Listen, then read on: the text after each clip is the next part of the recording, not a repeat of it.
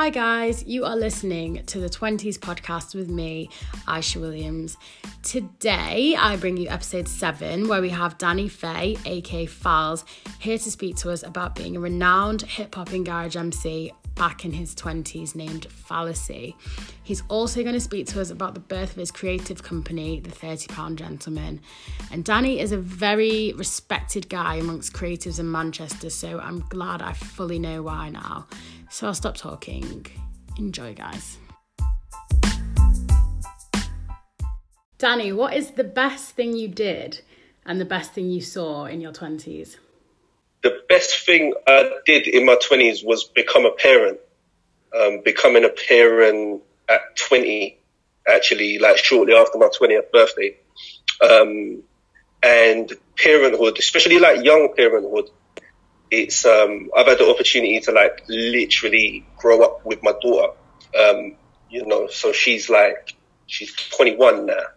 So becoming a parent, uh, having a lot of responsibility young, but also being like you know young enough and energetic enough to like climb trees and swim in the ocean and do all the kind of like crazy youthful stuff that your children might expect of you was um it was dope. So that was definitely the best thing I did in my twenties was become a parent.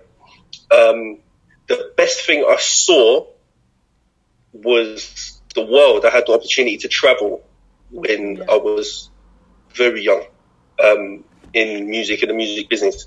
So being able to travel and see the world definitely um, gave me a perspective and a worldview and broaden my horizons in a way that I wouldn't have if I was only kind of, you know, still still in London and not getting out of the city very much, like in my early early twenties. Danny, aka Falz, the thirty pound gentleman himself, joins me today. Danny, how are you? Hello, I'm good, thank you. How are you? I'm all right. I'm all right. Doing well in this quarantine that we're in. How are you finding yeah. it? Yeah, it's um, it, it has its ups and its downs. You know, sometimes you have a good day, sometimes you have a bad day. I don't think um anybody's supposed to have the answers. You know, mm. this is like a, a kind of once in a lifetime for everybody crazy historic event to live through. So nobody's got the answer. You know, just day by day sometimes. Just gotta you know? wait it out. Yeah. Are you still like as busy? Keeping busy? Keeping sane? Yeah. Yeah. Uh, actually, like it kind of feels like there's not been that much change in the business. Early on, because we, we've got friends in sort of like Central Europe and people in Italy, Spain, Prague, we kind of knew what was coming, you know, in terms of the business. So mid February, I went and did all my disaster shopping. My, my, my missus thought I was crazy. but um, mid February, you know, we kind of got prepared. Um, and then by early March, work started to shrink a little bit.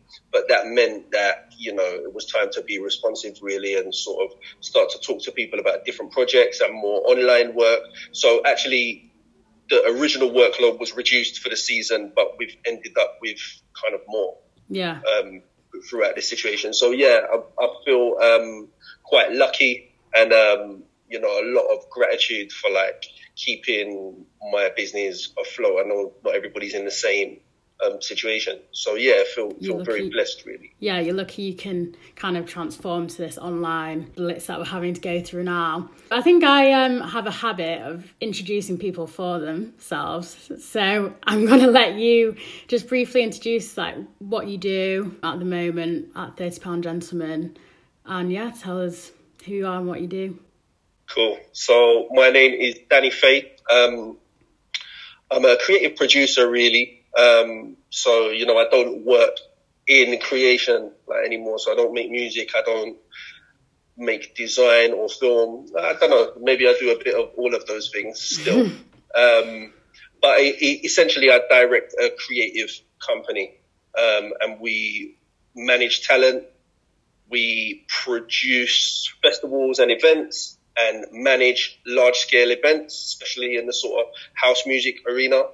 Um, manage talent to a professional level, work with brands and companies, some names you might know, some names you don't.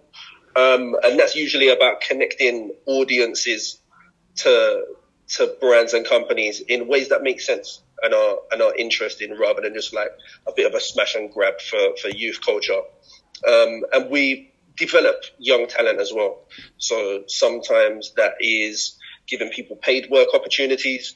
Sometimes it is kind of more project programs based sort of stuff. So we're a, a registered center for employability. Um, and sometimes people kind of can't separate uh, me from the business. It's kind of becoming that way. But thirty pound gentleman is a business. I am not it's him. Not you. I am, I am not the thirty pound I gentleman. thought you would I am, say I that. I am me, and you know the the business is the business really. But yeah, I'm sort of maybe a little bit. Um, I've got a little little bit of length in, in creation, so I'm probably you know been a been around for a bit longer than some other people that do what I do. Yeah, we're going to get massively into all of that, all of TPG. But yeah, that's obviously how I know of you. Because I think I emailed you at the end of last year, um, and I'd just come out of university. And I emailed you saying if you had any advice on steps to take because I want to be a presenter.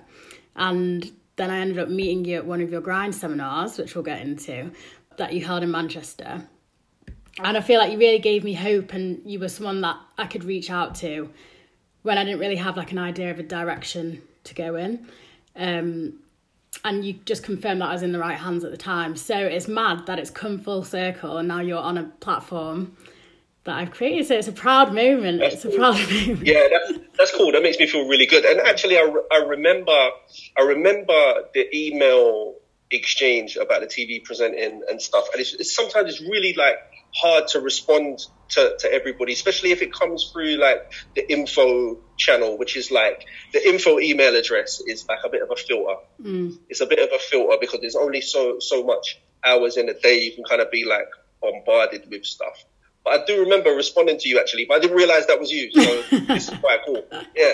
It is. It's, it's funny to look back. Um, but I know there's a lot of other creatives that look to you for guidance in the same way I did. People in music, fashion, sport, media. So we're going to lead into chatting in more depth about TPG. But I've got you on mainly today to talk about, just to like shine the spotlight on you a bit more. Um, because you're always people helping people live out their dreams, but you were once in our position and you've lived a mad life which very much qualifies you to be in the position you are today. So yeah so you've left your 20s now. Do you mind me asking how old you are? I'm 41.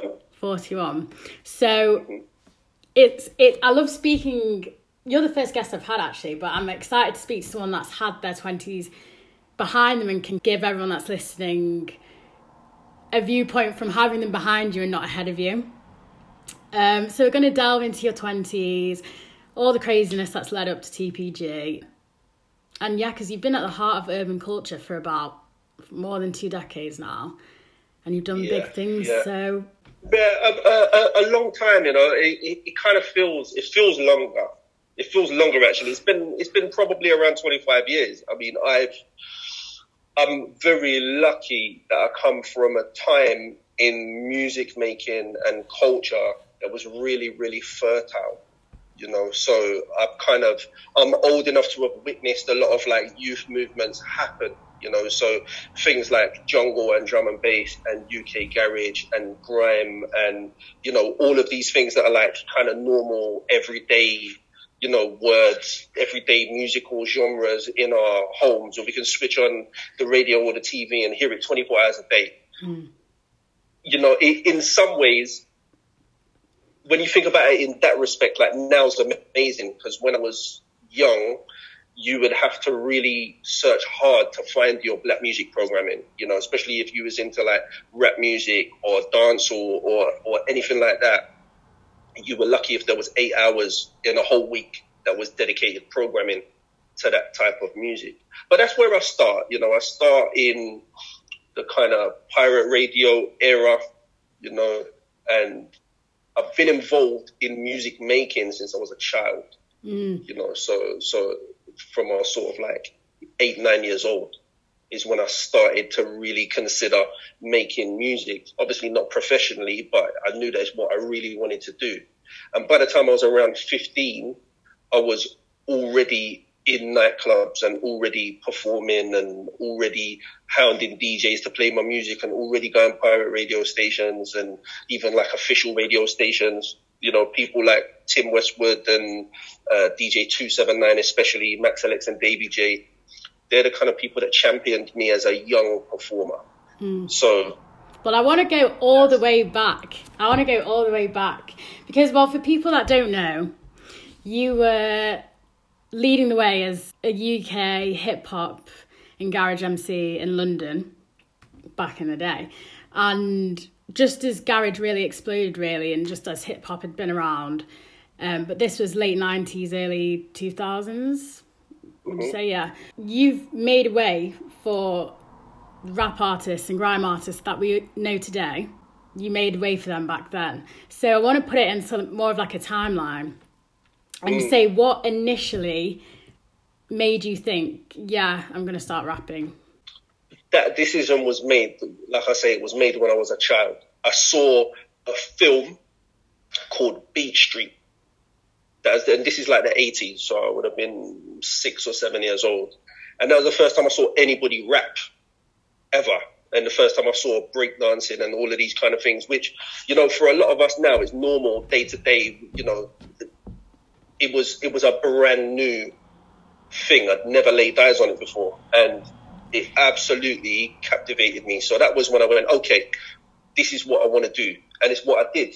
You know, so I was the child that was constantly kicked out of class for rapping or beating, you know, at beats on a, a bookshelf or whatever it might have been, and that that sustained that sustained through my whole education. You know, I didn't engage in education. I wanted to engage in music, and that was it. Mm. Yeah, so that's a, that's the early that's the early part of it. You know, by the time I was sort of 12, 13 years old, is that's when I started to break into nightclubs. So, you know, for example, like there's a there's a club called the Gas Club that people would have heard about, you know, like in especially London, the 90s. And the Gas Club, the girls' toilet window was in an alleyway and it was always open. And if you broke in through that window and into a cubicle, you could get into the club. And the bouncers would never catch you ever. Mm. So, you know, this is the sort of thing that me and my friends were doing as teenagers, you know, as 14, 15, 16 year olds. So, you know, I suppose, I suppose if you, if you think about how young a lot of the grime artists of the early 2000s were, um, and how they navigated their scene as teenagers. You know, people like Dizzee Rascal, Lethal B, these people, they was teenagers getting on. We were teenagers getting on in our era. You know, so I think having a having a crazy mad uh, forming years, teenage years, and a crazy mad like childhood in South London is what made way for my twenties to be what they were. Mm they were formative in it. Mm. But then that's kind of ironic because didn't you start off being a bouncer? Yeah, it was all hand in. It was all hand in hand because the the way that the music business was in them days, there wasn't a market for for black music in England. You know, there was a handful of of rap or garage style MCs before the, imagine this period of time, like the grime doesn't even exist as a genre. Mm-hmm. It didn't even exist as a genre yet, you know, and there was even a, you know, there wasn't even that many people that were MCing in their own accent. A lot of people were MCing in fake American accents and stuff like that. So we were like a, a kind of rarity and the, the appetite wasn't there for the public. So, you know, my record deal, it was large at the time, but you know, I mean, it was, it was still under a hundred thousand pounds, so it was would be considered to be small by today's standards because the appetite wasn't there for the public, you know. So basically, the music business was in a place where even if you was a successful recording artist, if you were making, you know, black music that wasn't commercial, you weren't going to make enough money to not have to have a job and that's kind of how it was. So for me, being a nightclub doorman, mm-hmm. being a bouncer, it was that was my job. When and I, I fell into that job literally by accident. Um, literally, I was at the Brixton Academy. There was an event on. There was a big fight happening outside, and it was in my neighborhood. and some people that knew me from my neighborhood were there and they stopped and let me and my friends into the venue and then carried on fighting. And the guy who was running the security at the venue came and said to me, look, I'll pay you whatever you want if you work with me tonight.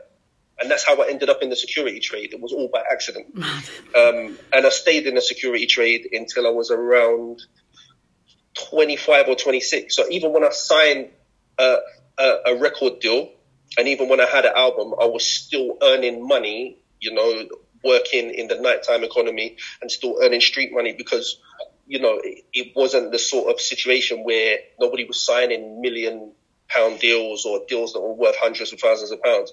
So it was life changing in lots of ways, culturally, and you know what I mean. It gave me the opportunity to travel the world and all of those kind of things.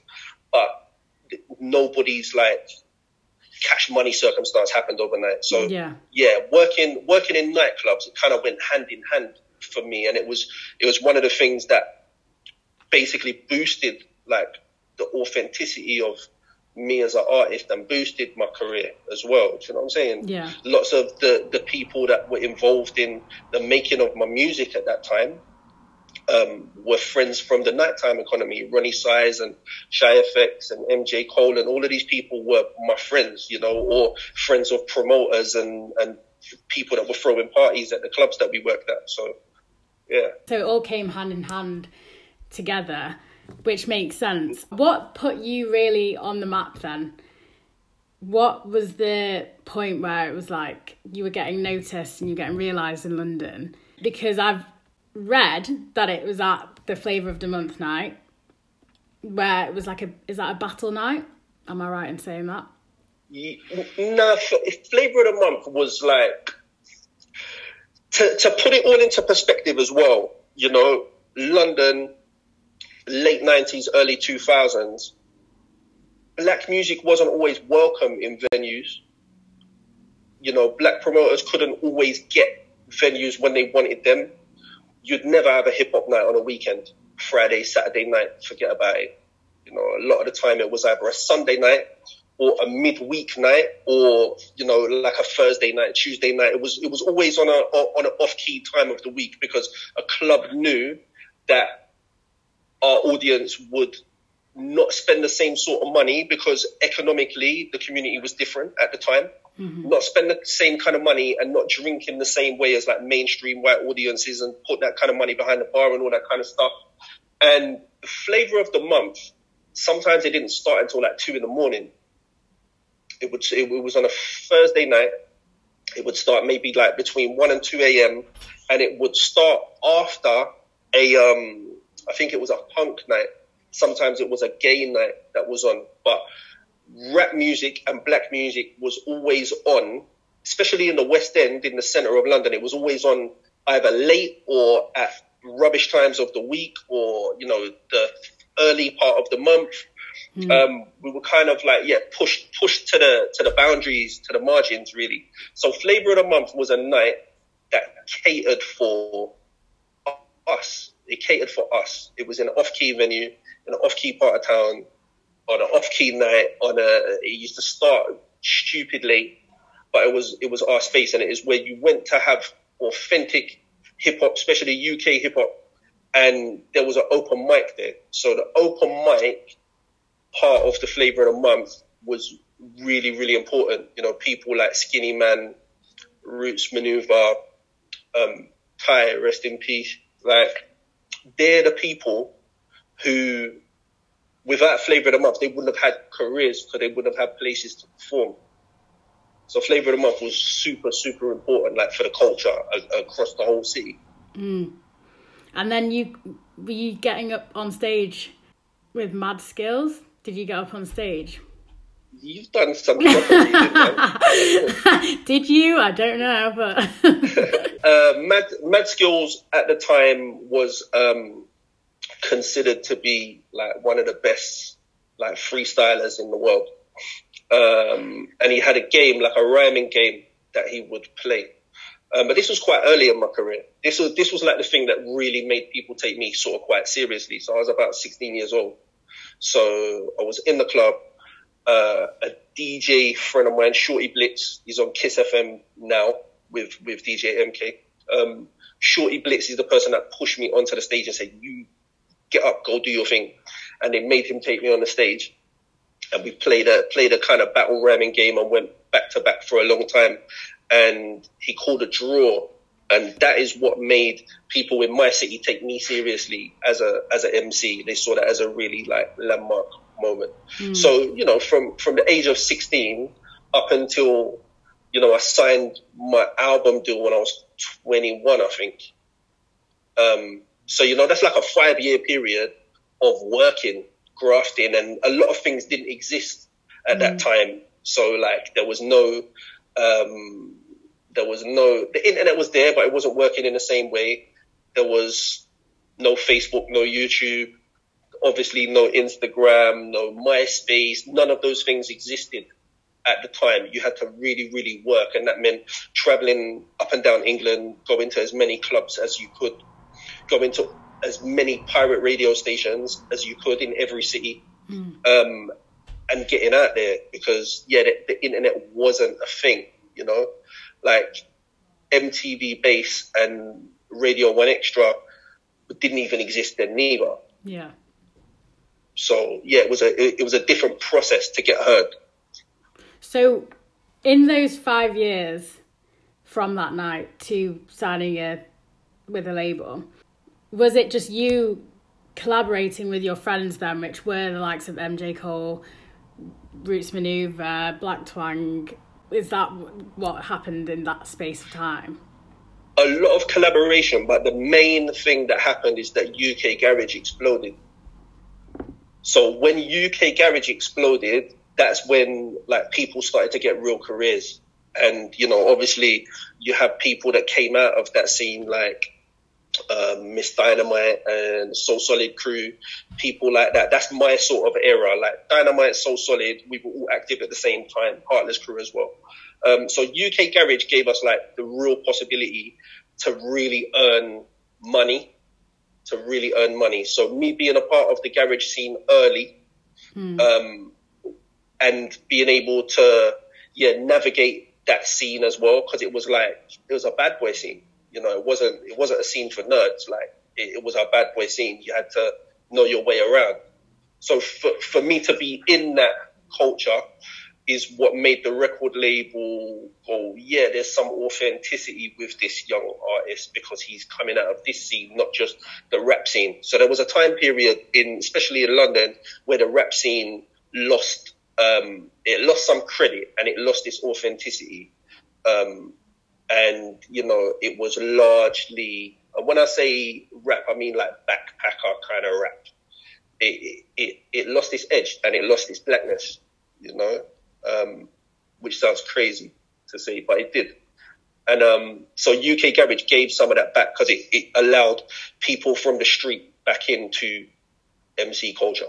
When you signed your record deal, tell me about that because you were the one of the first ever rappers in the UK to sign a record deal, and in the hip hop game, your main rivals were people in the US at that point. Yeah, in a way, in a way. I mean, there were other people that like were having deals and situations with majors before me, like in you know the the mid '80s and the late '80s you know, and like really the foundation of it all is a group called London Posse. So people will know about London Posse. They're like the foundation. And there's a lot of other people, the Brotherhood, people that had deals in between.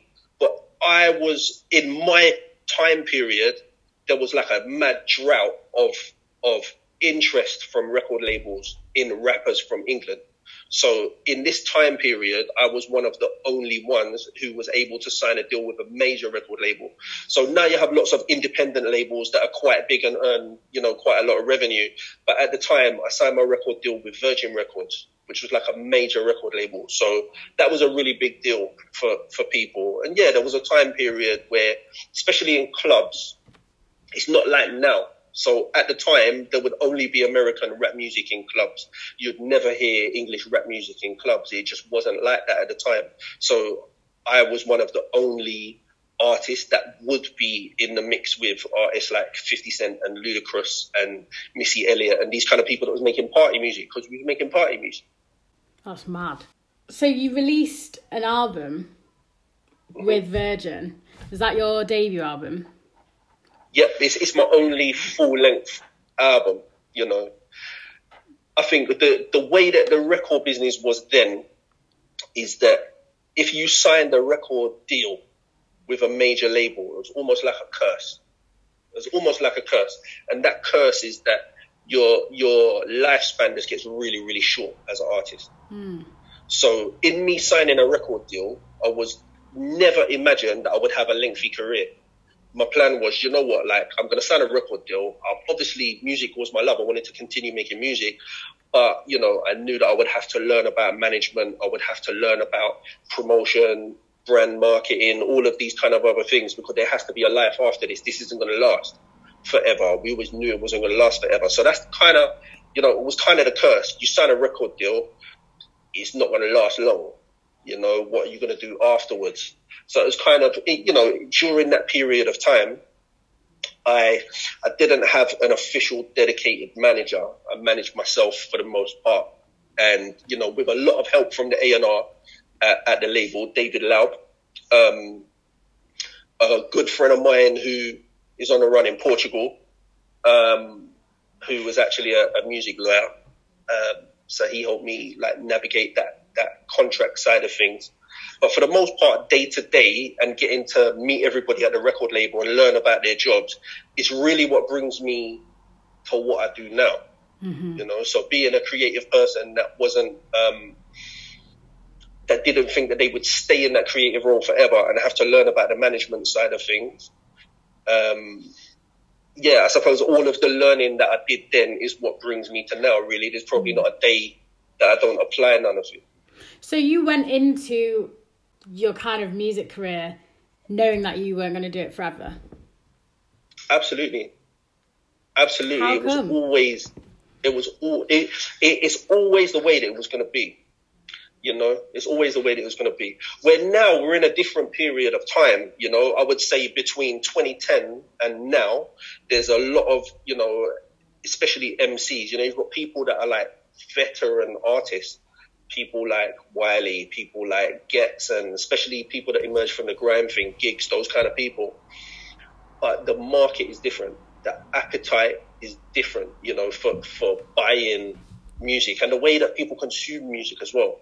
It's all completely different, you hmm. know. So at the time, we knew, do you know what? Like, there's no way. Because what would happen is a record label would put lots and lots of money behind you as a strategy. They put lots of strategy behind you, put lots of money in the branding, marketing, all of those kind of things, and just hope that lots of people went out and bought it. Hmm. And we just, you just know that the public is really fickle.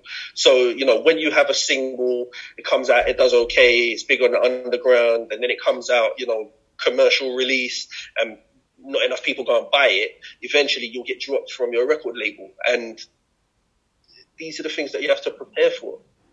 So you were kind of going into it with a understanding what the time was like at the time and preparing But yourself. not for not bright eyed and bushy tailed, you know, not like uh, not with a dreamer's perspective, actually with a real a real reality perspective of, you know, this is probably, you know, gonna be the, the and you know, knock on wood it wasn't, but this is probably gonna be the first and last time that I'll get to make a significant amount of money in advance money in one go from from a record deal.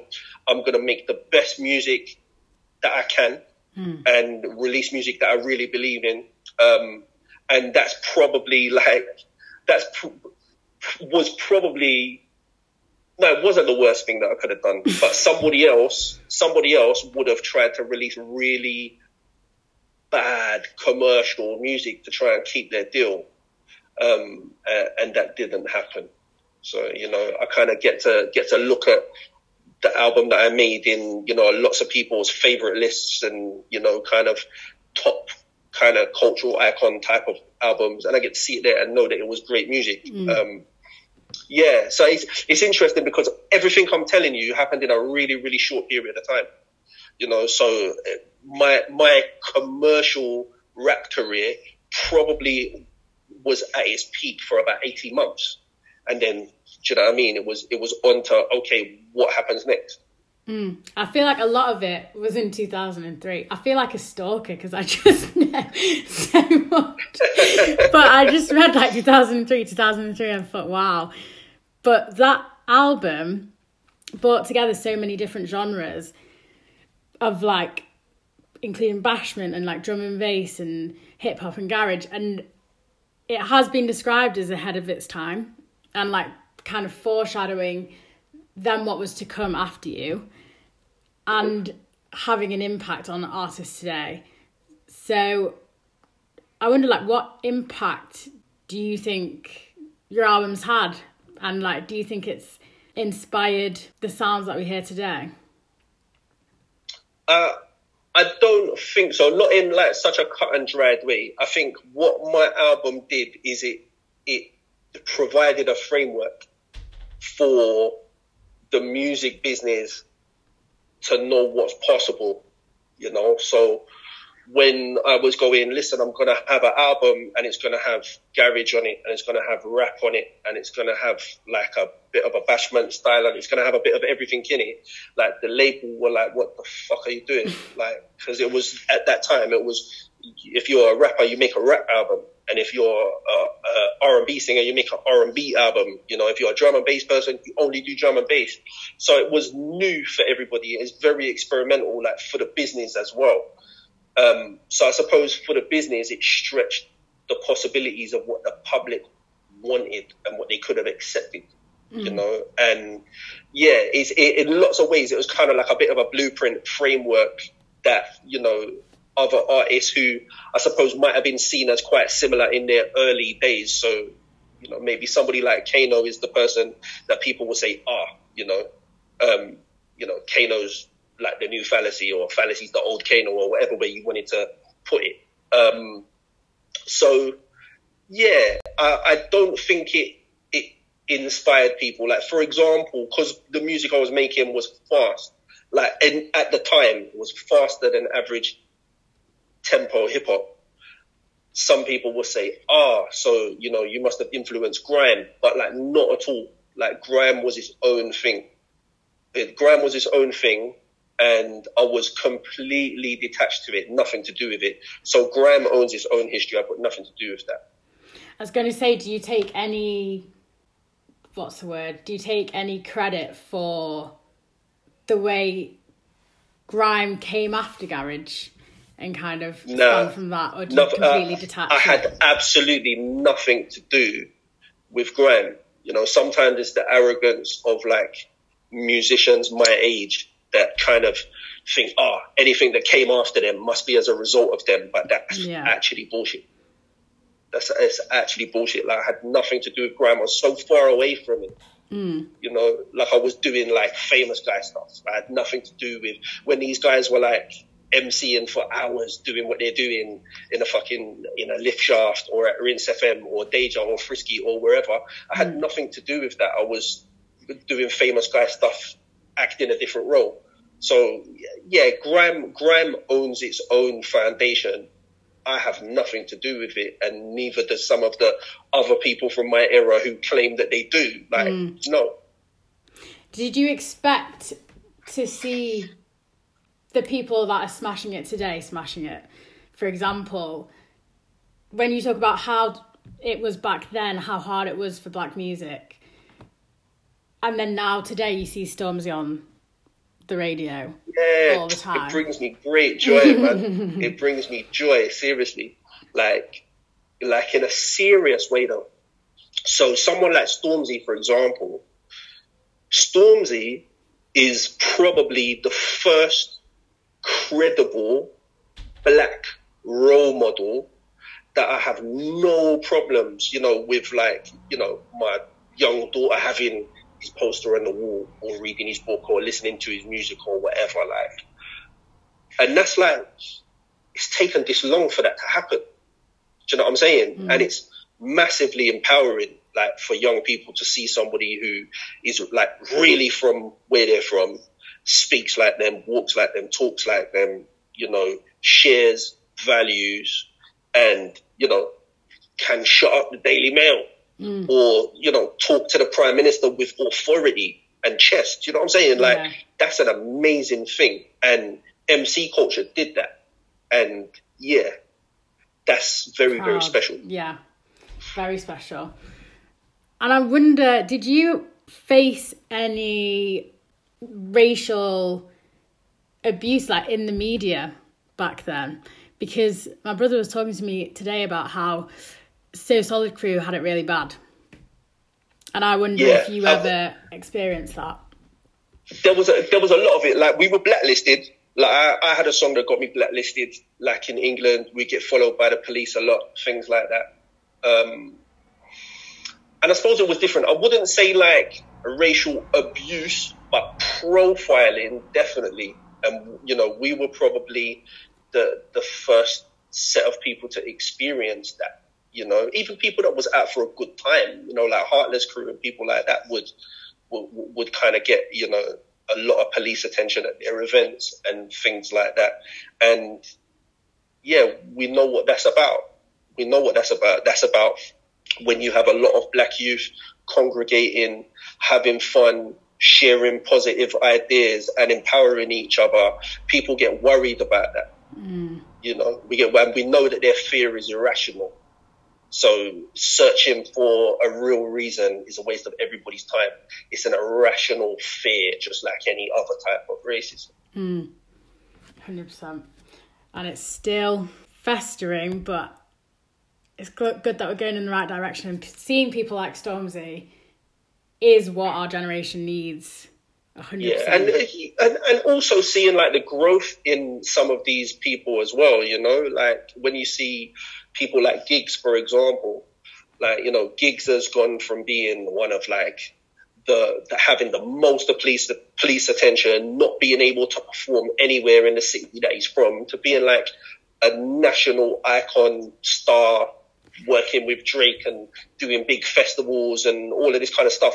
And it all turned around in a really short period of time, you know? So, yeah, lots of this stuff I didn't think that I would see happen. So, yeah, we're, we're, we're in a place where there's a lot of good happening for the artists, you know, and I don't know if we'll ever have those kind of things behind us, you know, even even recently, you know, through 30 Pound Gentleman, we've had events on where there's been artists on the bill and, you know, the police have been really active in interrogating the lineup and trying to get our event shut down and stuff. So really? I don't think that will ever go away.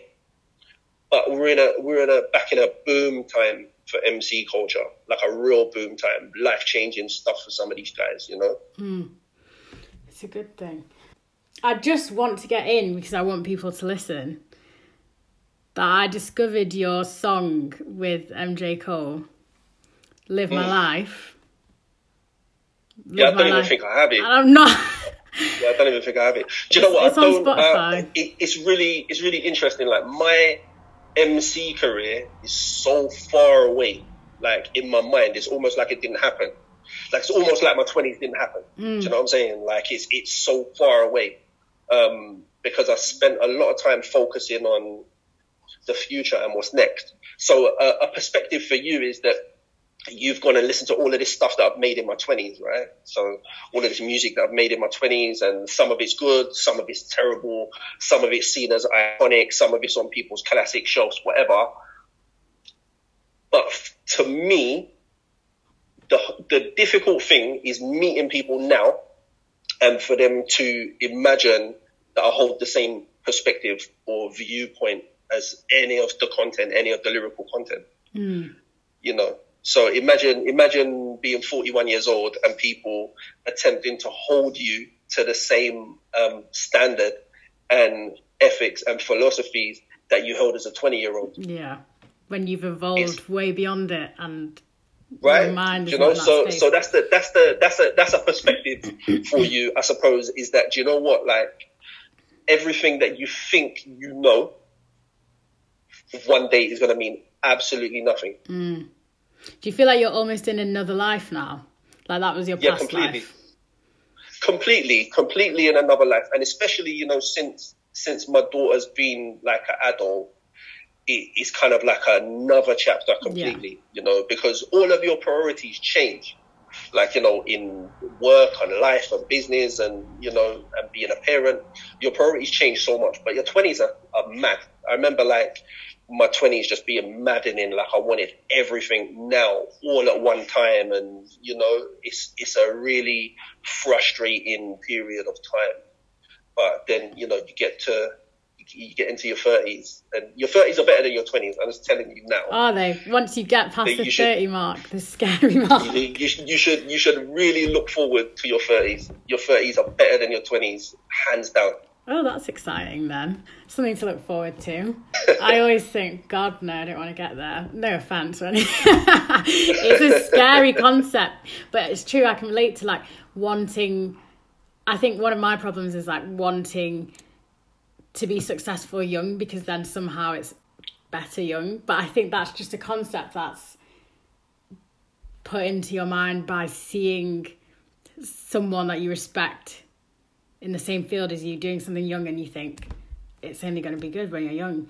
But yeah, I agree. yeah, uh, uh, agreed, man. You know, a lot of the, the young talent that we work with, that we mentor, like they are insane every day wanting to be you know, whatever it is that they're trying to get to, whether they want to be, you know, the most celebrated, the most famous, the richest, whatever.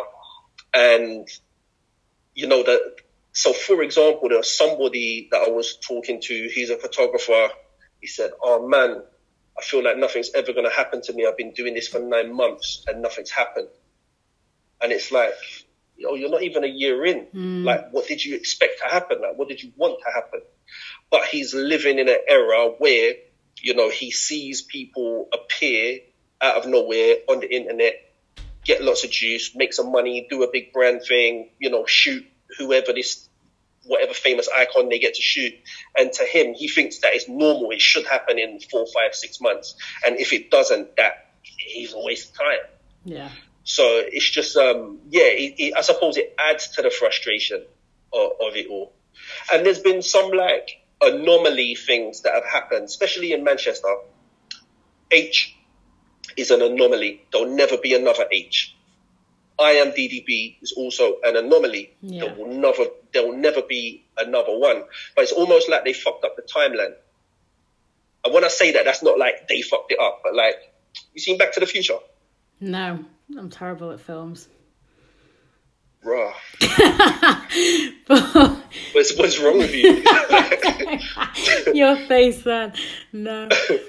So so basically, right, if if Marty McFly comes back from the future and he sees himself or he meets somebody he knows or whatever, he fucks up the timeline. Like the timeline's fucked up. Mm. And it's almost like, you know, somebody like Aitch or IAMDDB is like they've gone into the future achieved all of this amazing stuff and come back and crash landed yeah. and just completely like fucked up this new history that they've landed back in because it was never supposed to happen. Like they're the most blessed young people in the city. It was never supposed to happen that they, you know, come back as, you know, nominated for awards and celebrated all over the world and doing big arena shows and making like thousands of thousands of pounds, millions of pounds even.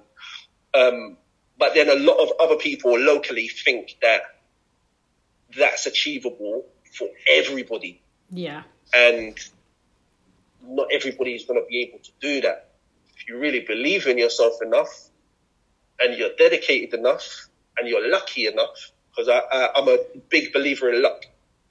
Luck is the third component. You know, you have talent, hard work, and luck, and it's very rare that you get on without some amount of all three.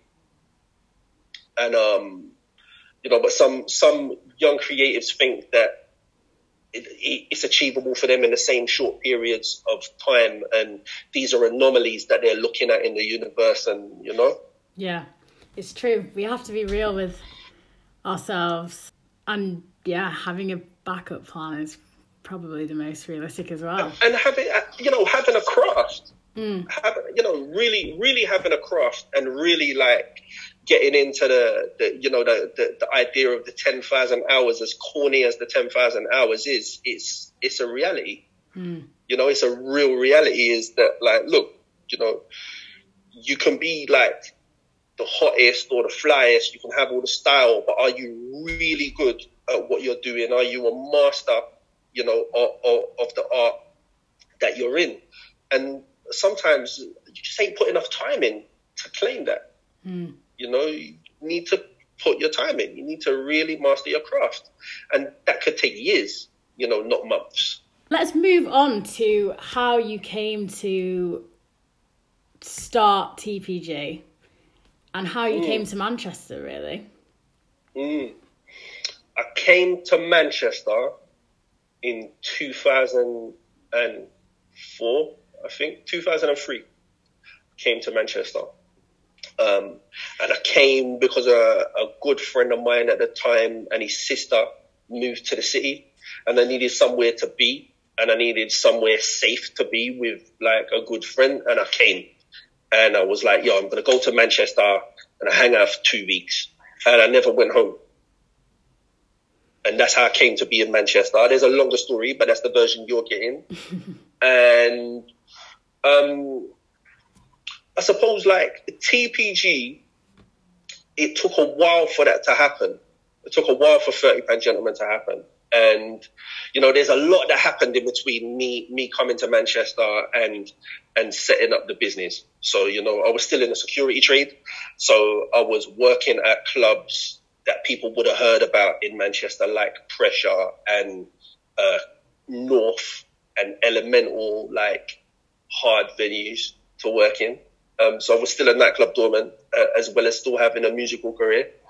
Um, and by the time I started working with young people and started working in youth development, the decision to do that, the seed was planted years before. So, you know,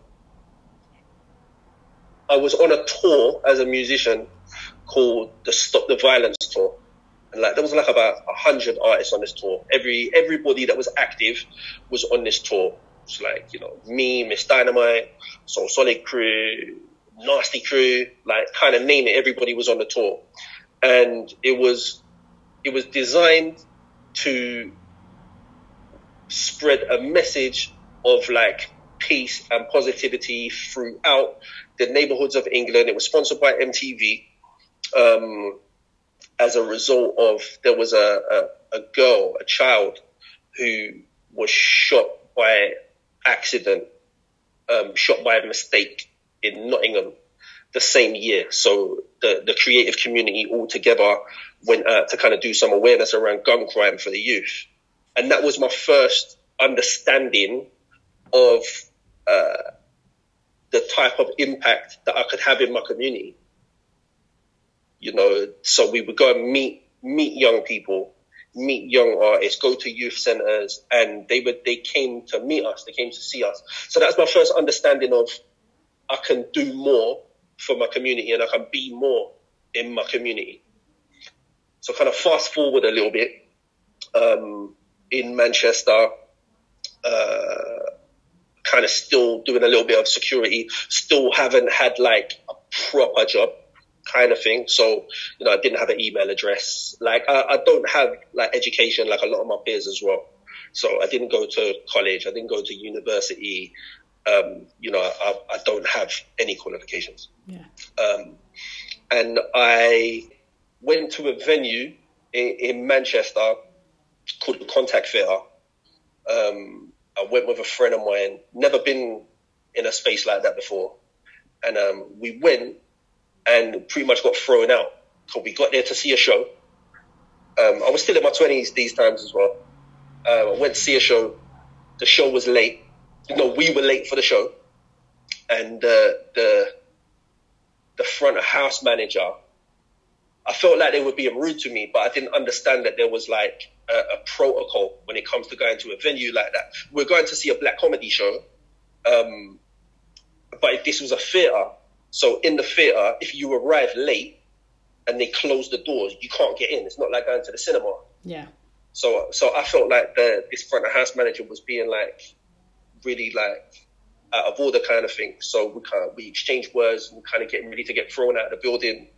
And on my way out of the building, I'm gonna gonna use the use the bathroom. So I went to the men's on the way out of the building, and I saw a job advertised in the toilet on a on a you know like a signage in the toilet, and I looked at it and said, "That is my job.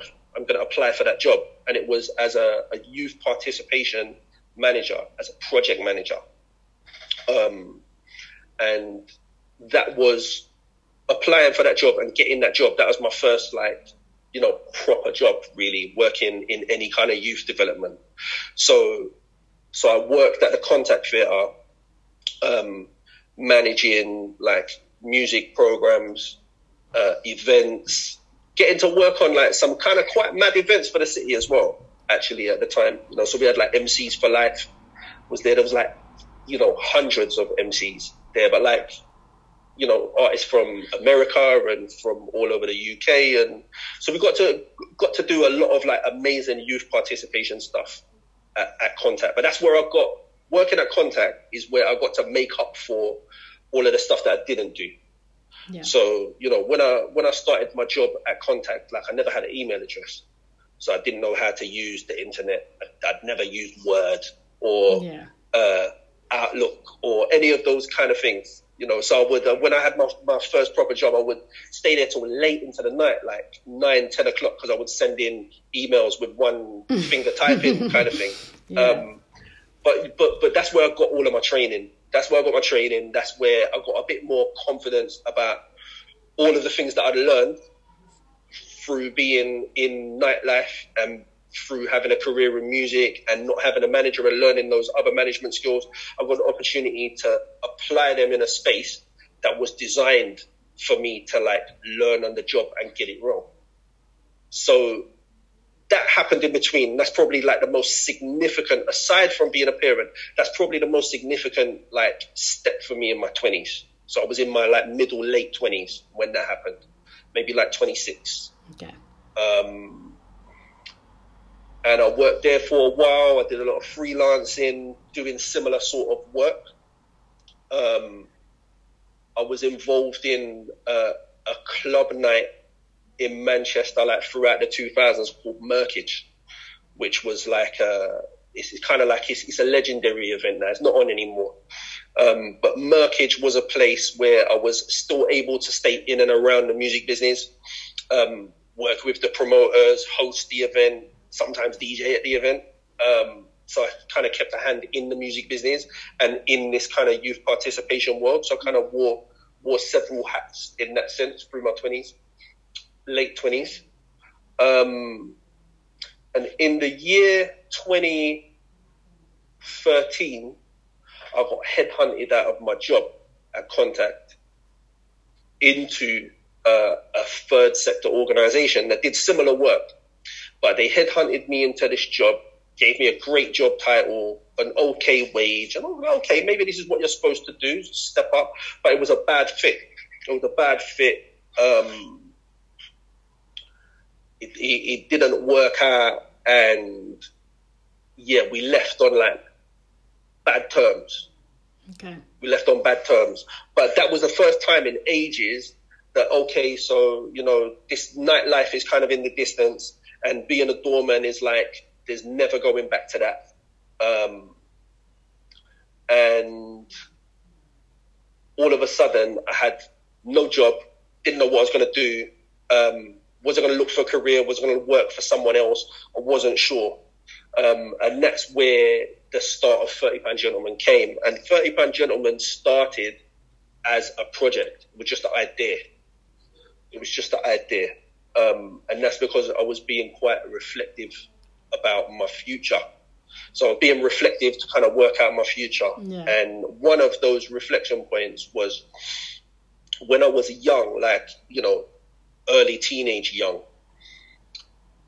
GQ magazine was my portal into luxury and it was my portal into another life, into a life that I maybe could or couldn't have, but it was a portal into another life. And that idea of like the gentleman of what is that and could I ever be one is a question I never answered as a child or as a young man because you know I, I would I'd stayed in the street really for too long and there was no answering that question. So it made me kind of really think about interrogating it a bit more, you know, in my early early uh, I'm probably in my early 30s by this time. Yeah. So I started interrogating that a bit more. And I came across uh, a piece of writing that was about the 30 pound gentleman. And the 30 pound gentleman was in the Jacobean era, so in like the time of King James the first. Any man, because that was the world then, right? It was only kind of opening doors for men at the time. So any man could go knock on the door at the king's court, and as long as he had 30 pounds, the door would open. And you could go into the king's court and you could buy a coat of arms, a title, so like a earl or a baron or whatever, mm. a coat of arms, a title, and a strip of land. And you would become landed gentry.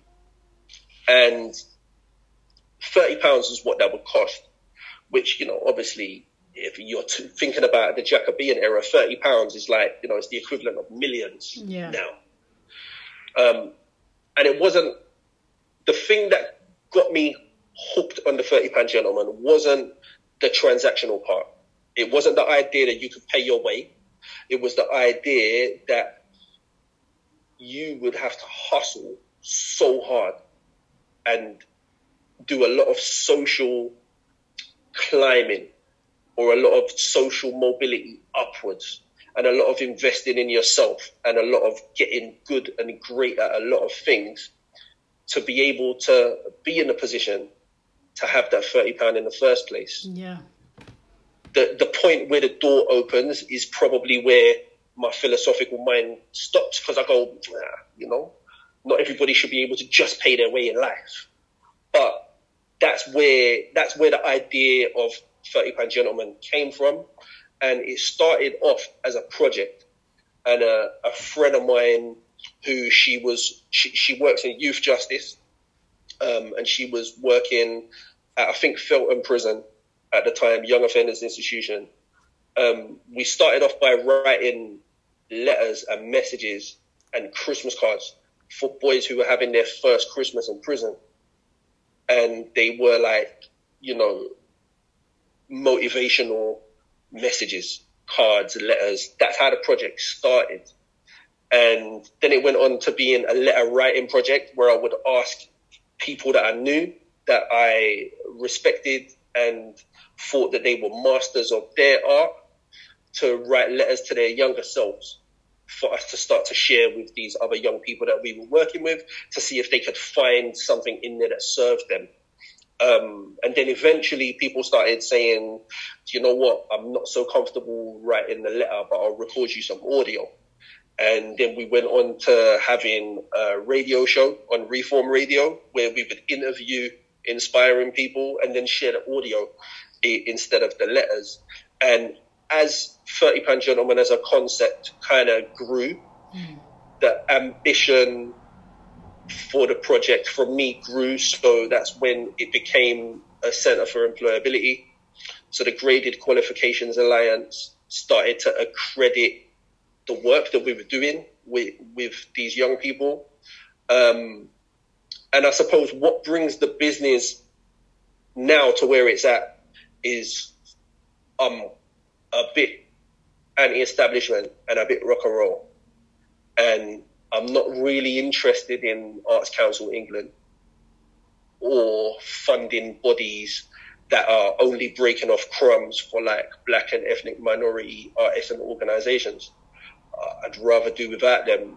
I'm not gonna come along with a begging bowl for some scraps. So that is why TPG as a business generates its own income and gives back to the community at a rate that the business is comfortable with rather than just constantly trying to fill in forms and you know get free funding free money drip down from wherever else especially when i'm asking for money from the same government that you know is is letting cops off scot free and still killing our people, and amongst a plethora of other bullshit. Yeah. So, yeah, that's.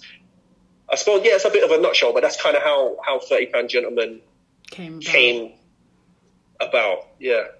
So is it obviously you're the creative director? Mhm.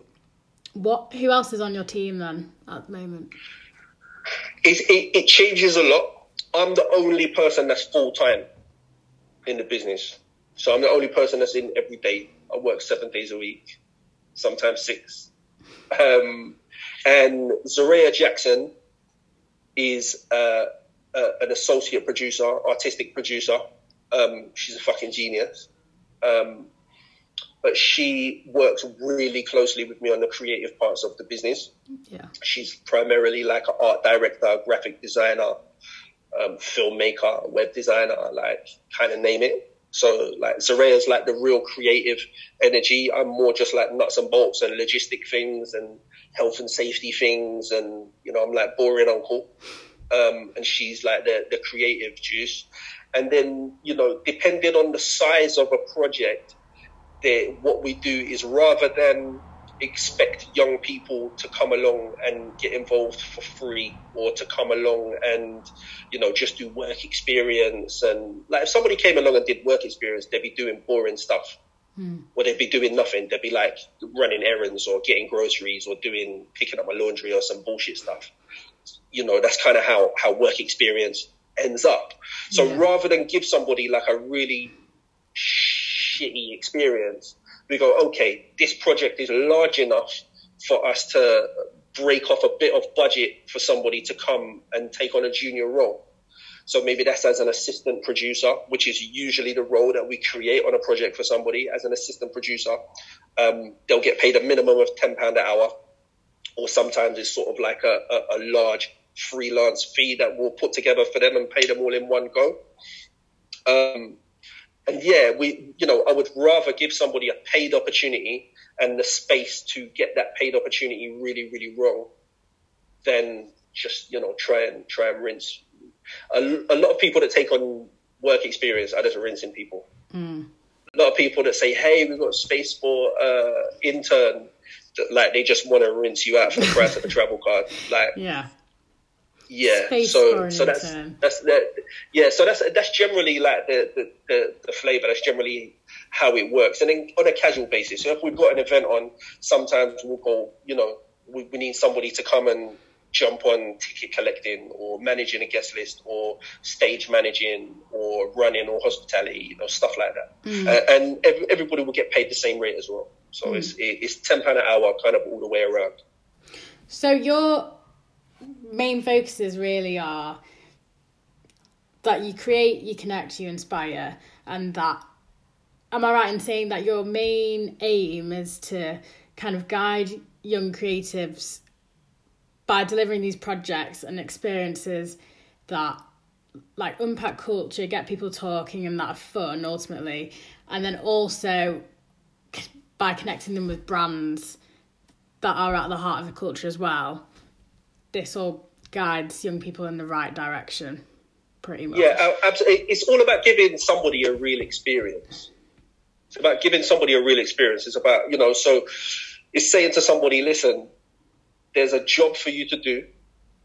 I'm not going to interview you. I'm not going to work out if you're the best or the worst candidate for the job. I'm just going to give you the opportunity.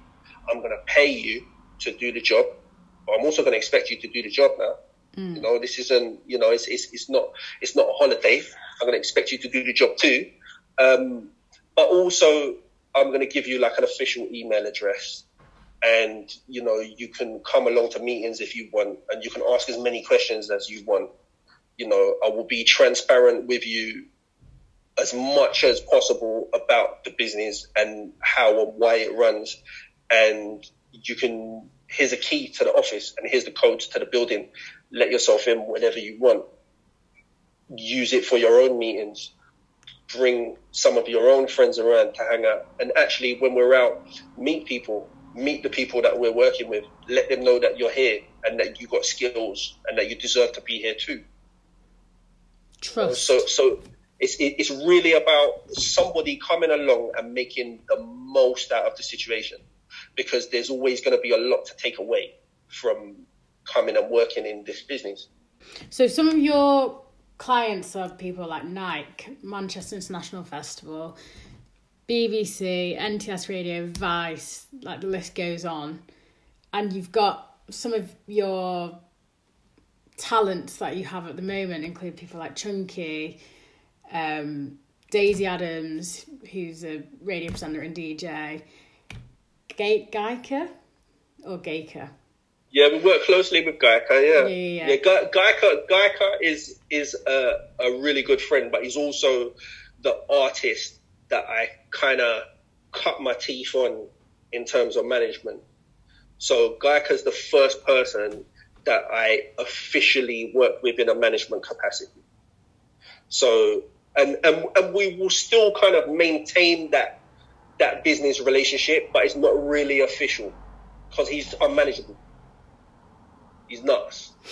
So it's, it's not really official like that. It's more like sometimes, you know, he'll need somebody who's a bit of a brick wall or to do some producing for him on an event. Like he's like a serious artist. Yeah. You know? he, he, yeah, he requires a lot of attention and a lot of big thinking and brain power. Um, yeah. So you provide people with like consultation, representation, and negotiation. It says on your website, but I know you're against the term that you're an agency. Why yeah, is we're not that? an agency. Yeah, we're not an agency. Uh, an agency is just like there to rinse culture. You know, a, a, a agency is there to rinse culture. Agency is there to, you know, take some money from a brand or a company, um, do as little work for as much money as they can get. Um, and you know, just like things like we're interested in the culture. So, for example, if we're doing an experiential DJ event for a brand in store or at, at a specific venue or event, like we'll never book a DJ for a little amount of money who's not really like, you know, who's only going to come and bring his own stuff and all of that sort of stuff. What we'll do is we'll put on a really well-known DJ who's really relevant to the culture. We'll put on the best equipment that we can hire with the best sound. And then we'll also give some other up and coming DJs the opportunity to get on that as well. Your average agency isn't trying to do either of those things. Your average agency is trying to get somebody who's got their own equipment and just going to flick 150 pound at them or something mm. and pocket all of the rest of the money, you know. So yeah, we're, we're a creative company. We're there to create to the highest standard, not really Not just be an agent that's just there to rinse Yeah. you know, and, and equally with the talent, you know, with the talent that we work with, the, the deal, the management deal that we give the talent, there's a lawyer that I know, love him, work with him a lot. His name's Liam. I showed Liam the deal and he just laughed at me and said, You're a fucking idiot. because he was expecting it to be a lot more in favor of the company and less in favor of the talent. Hmm. So, for example, like if any anybody that we manage, they manage all their own money. We don't manage their money. Why should I, as the as the manager, why should you, as the artist, have to invoice me, the manager, for your money? Hmm. That don't make no sense. But that's how management generally works. Do you know what I'm saying? Yeah. Where we, we, we will do it the other way around, just on principle.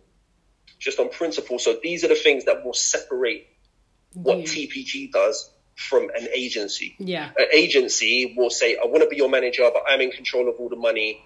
You know, uh, all the money comes in, it comes to my bank account, and then I'll release it to you. You know what I mean? It's, it's all, all of that's crazy. All of that's crazy. The, the, the, the manager shouldn't account to the artist. It should be the other way around. Yeah, completely agree. Well, I want to just talk about two projects that you've done at TPG, um, and your the main project you're known for is the Grind Seminar, the Grind Seminar, which is uh, where I came and said I met you last year, um, and this gives people the experience to listen to like honest conversation from people that are experienced in the different industries, music industry, fashion industry, etc. And I met you, as I said, at one that Julie Adenuga was speaking at, and actually got mm. to speak to her after, which I was so grateful for because the question I had for her, I couldn't ask anyone that. So I felt like it really helped me because she's in the actual industry. I felt like, yes, I needed to come to that. I felt part of a community, like finally, where we were speaking about stuff like, oh, if you need to earn money and do something creative, how do you go about keeping your job? I just feel like it touched on so many industry specific things that I'd never even spoken to people about. So I was grateful for that. So, how many have you done of those so far? So that was the second one. Was it? That was the se- that was the second one. The first one was in 2018. Um, the first one was a bit different. The first one there were 10 speakers. There were 10 speakers and it was all presentation style, like TED style you know, just people people talking presentation. It wasn't really an interactive Q and A as much. Um, and and also on the first one, the type of people that were speaking were at the same standard. So you know, people who were agents, live agents, managers, record label managers, um, designers, filmmakers, you know, kind of, there's a bit of a commitment to like below the line stuff at, at TPG. So, you know, we know that there's dozens and hundreds and thousands of young people that want to be performers, but not so many that want to be managers, brand managers, yeah. label managers. You know, the list goes on, kind of bit, bit below the line. So there was always a bit of a commitment to get people who weren't just performers to come and speak. And the second Grind Seminar in a similar vein, we're, we're always talking about things that aren't necessarily about performing, but there were more performers involved. Um, and Julie's an amazing person. Like Julie Adenuga is one of the most amazing people I've ever met, like in the entertainment business, you know. But she would be, right? Do you know what I mean? Like mm. Skepta's your big brother, Jamie's your other brother. Like you're gonna be the best at everything, innit? Yeah. Do you know what I mean? um, but no, she yeah, she, and I feel I feel like she gave a lot of really honest perspective, you know, and yeah. there were a lot of um, there were a lot of young local female talent who were interested in like broadcasting or you know hosting that type of thing so she was like a, a kind of perfect person really to deliver. You know, like you were there, um, Tilly from Pi Radio, like lots of other people were there who were just able to get enough from her, man. You know. Yeah. Um, and yeah, Mason was a was one of my highlight interviews actually as well yeah. of last year's event. They were very interesting. interviewing the Mason Collective. Yeah, yeah, just just being able to speak honestly, but that's the important thing, you know, is that Grind Seminar is really there to give people the type of people who wouldn't find themselves in like, you know, Brit School or BIMM or any of those institutions to be able to hear from people operating at a super high level in a language that they're going to understand and be okay with. Yeah. And, you know, that's the key, whether you're talking about, you know, tax and VAT or, you know, is it hard to stay in a relationship when, you know, you've got a career going on, kind of just really mm. honest stuff, honest shit yeah. yeah. stuff that comes on the side. And what the one thing I took from that interview was um, I think it was Chunky saying like, yeah, you're talented, no one cares. Like no one cares, work harder. I feel like that fully made me I can't remember if I'd started my podcast or not. I hadn't. I think that was one of the things that made me like 100% you've just got to start you've got to start somewhere 100% that's amazing man Mm. Yeah, and you know, and, and, just doing, just doing things as opposed to trying or thinking about them too much. Yeah, you know. But you know, this is we're also in a time where a lot of young people are very critical of each other, but also very critical of themselves, especially like through the kind of inline, uh, the, the online kind of world, you know, where they might be. I mean, I know young people that are scared to like post their achievements online because they're worried that people are going to be tired of seeing it or worried that people won't like it or it won't get enough likes or whatever. And that to me is nuts. Mm. That, that to me is crazy. So I think there are some people that spend a lot of time in their own head, you know, just overthinking things. And sometimes that comes with a, a, kind of a kind of weird entitlement. You know, I suppose it's mixed up with all of the things that we've been speaking about, you know, speaking about the, the people that want everything now, now, now, now, now to happen super quick and mixed in with a bit of like social media anxiety and, you know, kind of all of that. And you can end up just not doing anything and feeling like everybody owes you everything. Yeah. And it's neither of those things. You just need to do shit do you know, you just well. need to do shit. And if somebody doesn't see it, well, they'll see it next time. Mm. And if somebody doesn't like it now, well, they might like it. You know, if they don't like this song, well, they'll like the next one. Yeah. You know, if somebody sleeps on this podcast, they'll listen to the next one. Like, it's okay. You There's know? perseverance, doing it for yourself as well. But then also, I just want to quickly speak about Grime Beyond Borders, which is a project you also did. Um, that kind of connects Manchester artists with other industry peers across the world. So I think you did stuff in Japan, and um, I know I think my friend PK Reiko, I think went to Japan with you. Yeah, yeah, we story, well, I, I, I, didn't, I didn't go with him. He, he went on his own. It would have been whack if somebody went with him to hold his hand. So mm. it's like, yo, listen, there's your ticket. We booked your accommodation. These are the people that you're meeting. Here's some spending money. Go. So like he, he just like went and did it, man. That's sick. Yeah. That's sick. But yeah, it just connects people. Is that still going on now? Nah, nah. It's it, do you know actually? It's interesting actually. You speak about the Tokyo. So we did the Czech Republic, um, Holland, and Tokyo in Japan, and Tokyo was massively successful, like really successful. But then all of the footage that we got back was going to make a film. We made a full length documentary about the first one, like a, a full, like half an hour documentary. We shoot, we premiered it in the cinema actually um, with Slay and with uh, uh, MC from Prague called Smack. Mm. Um, but all of the footage just got lost. It got lost, and I actually found it all on a on a flash drive, like about three weeks ago. What? So yeah, yeah, yeah.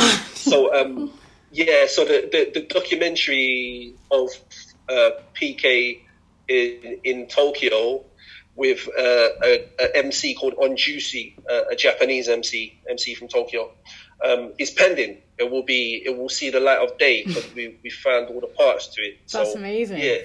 That's weird. That I just brought it up and you found it.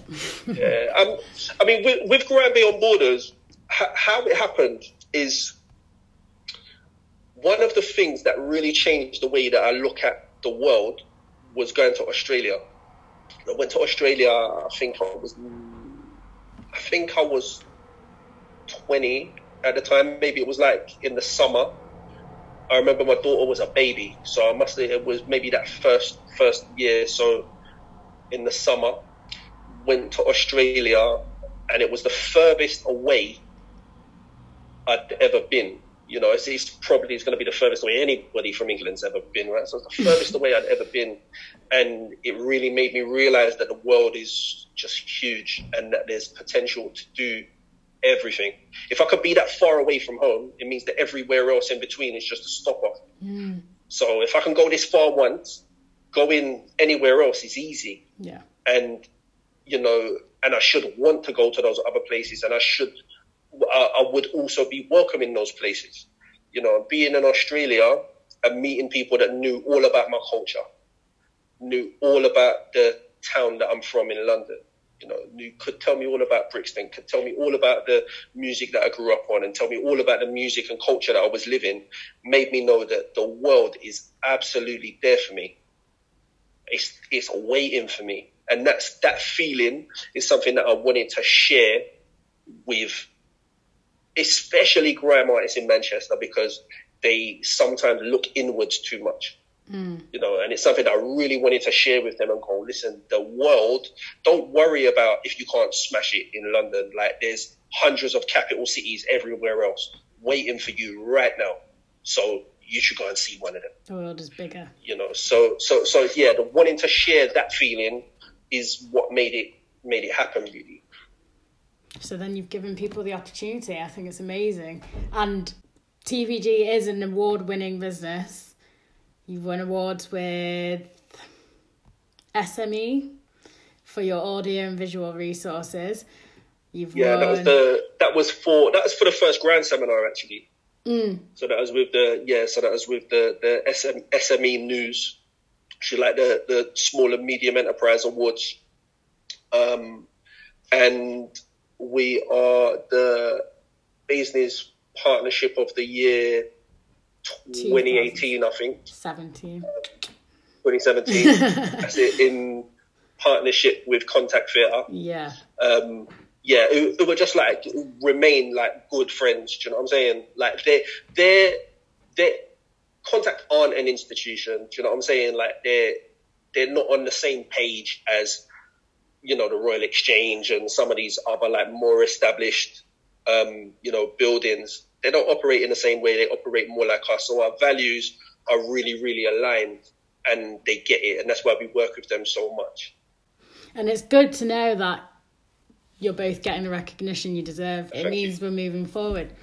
Um, but I'm so glad that you have come to speak to us about your life, and I feel like I'm now glad that I know why you are so respected and why people do put their trust in you, and why people put their trust in Thirty Pound Gentleman, and I think it just gives everyone hope. But I just want to ask you, what would you tell your younger self now, looking back, what would you tell your younger self? Oh, this is crazy, you know, because it's a question that I ask a lot of people, and I've never answered the question myself. Um, just that everything is going to be okay. Mm. Everything is going to be okay. Like all of the all of the anxiety, all of the kind of perceived hardship that we go through as young people, as 20 year olds and, you know, 16 year olds, all of that disappears, fades away, and all you're left with is the really important stuff. You know, the, the amazing experiences that you have, the wicked friendships that make, you know, as long as you're committed to holding on to the positives, nothing else really matters, Mm. And what are your goals for the future then? really interesting. Um, I think that right now, so the beginning of the year, we we were embarking on a five year plan at the beginning of the year. So you know, we were in quarter one when the pandemic hit. Mm. So I can't really plan for the next five years without knowing even I don't even know what the rest of this year is going to look like.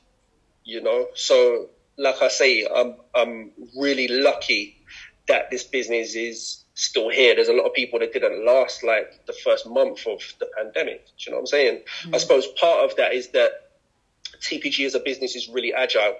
So we don't, you know, like how, you know, Uber is an assetless business. You know, Uber don't own any of the cars that the drivers yeah. drive and they don't own a lot of stuff. They're like a, a really light agile, assetless business.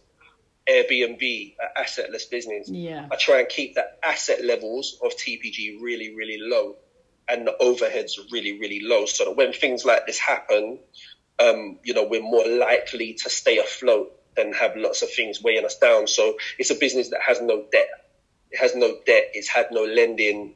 Um, you know, we, we don't own a lot of things. The office is a really small office fits three people in it, and it, you know it's on the university campus. So rather than if we were an agency, we would have some big flash office in the northern quarter with a neon sign on the wall that we couldn't afford the rent for. Really, yeah. Do you know what I'm saying? So, um, yeah. So I'm lucky that we're in that position. but I don't know what the next six months is going to look like. You know, our clients might turn around and go, "We're not spending money in your territory." They might turn around and go, "We're done. We're we're over. Like it's not happening." So I don't know. I don't know what the what the next five years is going to look like. Yeah, I, I need to. We need to get through the the first part of the pandemic era first. For goals to then be built. Yeah. The last question I always ask people is do you have a lasting sentiment to leave for everyone listening or any advice?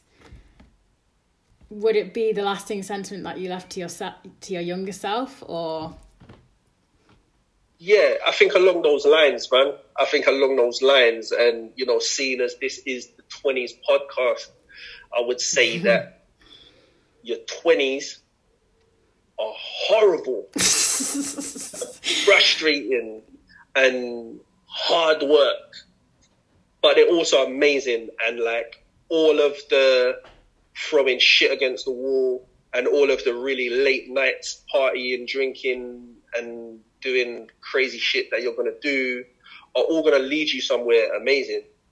There's value in every single part of it. And it's just important that you remember to seek the value in it all. You know, even if that's a, a good night out, who did you meet? You know, if it was a, a, venue that you wanted to play in, well, did you introduce yourself to the manager? Like, your 20s are there to just go nuts and work out all of the possibilities and enjoy it. I love it. Thank you so much for speaking to me.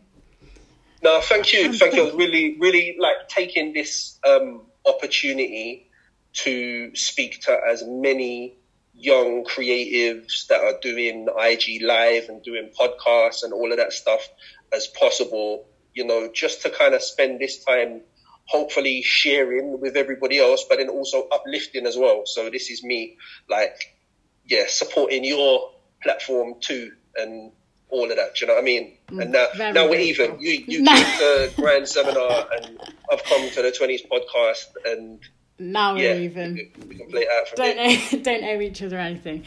So thank you so much. Nah, you're welcome. You're welcome. Thank you.